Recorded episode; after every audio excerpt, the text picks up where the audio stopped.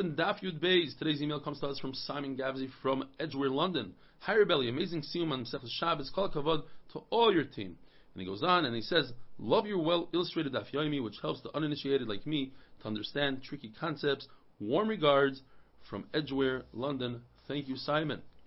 So the mission says that according to Rabbi Eliezer, in a it's not enough to have one lechi. You need two lechayim, two lechis.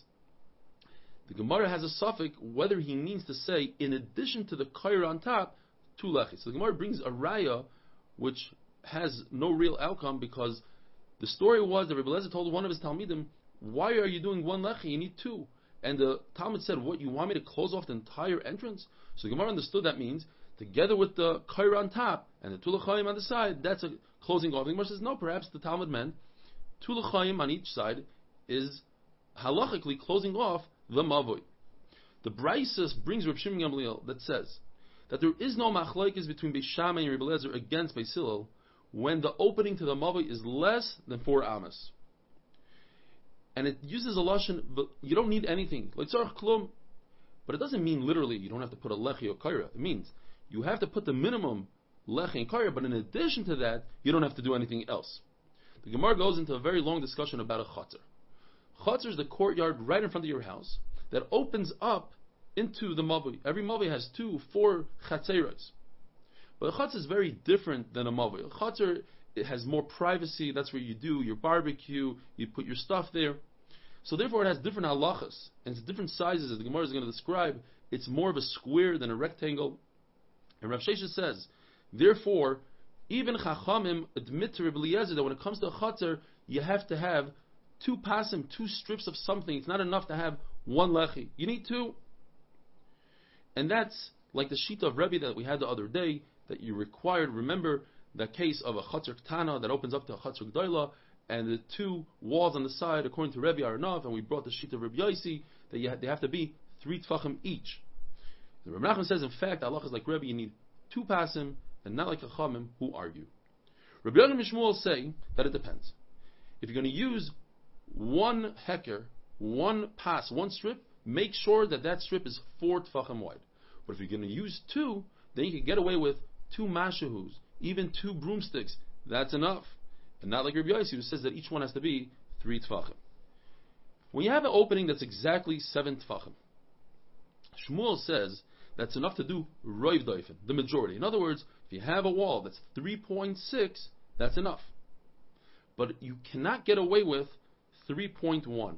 In other words, you think that if I have a wall that's 3.1, then I don't have an opening that's 4. And perhaps you need an opening that's 4 in order to do anything. So you want to know, that's the sheet of Rav Achloi and Rabbi Yechiel, or, or Rabbi Yechiel, who say that anything less than 4 doesn't require anything. But Shmuel doesn't hold of that. And therefore you need at least 3.6. You cannot get away with 3.1.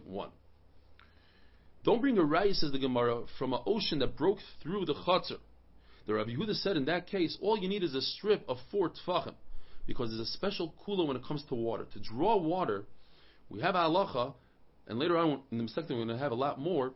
That is, if you have a porch and you want to draw water from your porch, you can make a box that hangs over the water, and that box, if it's 10 tfachim by 4 tfachim, that's enough to draw water, and the water is considered in Rishus Hayachin, and that's a special kula by water. So over here also we have a special kula of a strip that's only 4. So what about this halacha? You have water, an ocean that broke through the chutzner. If it's less, the opening, less than 10 amas, you don't have to do anything. You don't have to put a lechi, kar, nothing. If it's more than 10 amas, you have a problem. You cannot carry anymore, and you cannot draw water, because the ocean is considered a karmelis, and now your chutzner is part of the karmelis.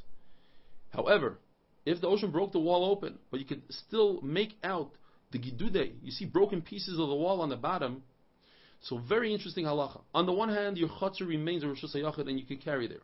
However, the water is considered part of the Carmelis. It's attached to the ocean, and therefore you cannot draw water. Rabbi Yehuda says when it comes to a mavoi mafulash, a mavoi that's wide open, it only has two walls on each side, you could create a Rosh Hashanah midairaisa by just putting one lechi. Why? Because Rabbi Yehuda holds that that lechi creates a mechitza, now all of a sudden you have three walls. Three walls is enough to make a Rosh Hashanah. So, if I were to take a ball and throw it from Reshus Harabim into my Mavui, I was just over on Issa Deraisa because I threw a ball from Reshus Harabim into Rosh Hayachid. What about a Kaira? Kaira operates differently. A Kaira does not create a Rosh Hayachid, and therefore if I throw a ball from Reshus Harabim into Mavoi with a Kaira, I'm not Chayiv Midiraisa. Rava says there's no difference between a Lech and a Kaira. Both do not create a Mechitza. All they are are a Heker, a recognition that you're going from a Mavoi into Reshus Harabim, and therefore Midiraisa you're not over from throwing from one Rosh to the other. Now the Brisa does say that if I make a lechi, I'm over midayraisa. We have to explain that it's referring to if I am in a mavoi, that's a da'iraisa dika mavoi. In other words, it's a mavi sasam. It started out with three walls to begin with, and does not require a lechi midayraisa. That is a rishus hayach midayraisa, and if I throw from one rishus to the other, I am over even without the lechi. What about Rav Yehuda, the famous case? A person lives on two sides of the highway. He has two houses. Rav Yehuda says you could either put two kairos from house to house, or two lechis on one house, on each corner of one house, and now I could carry in the Rishus Rabbah.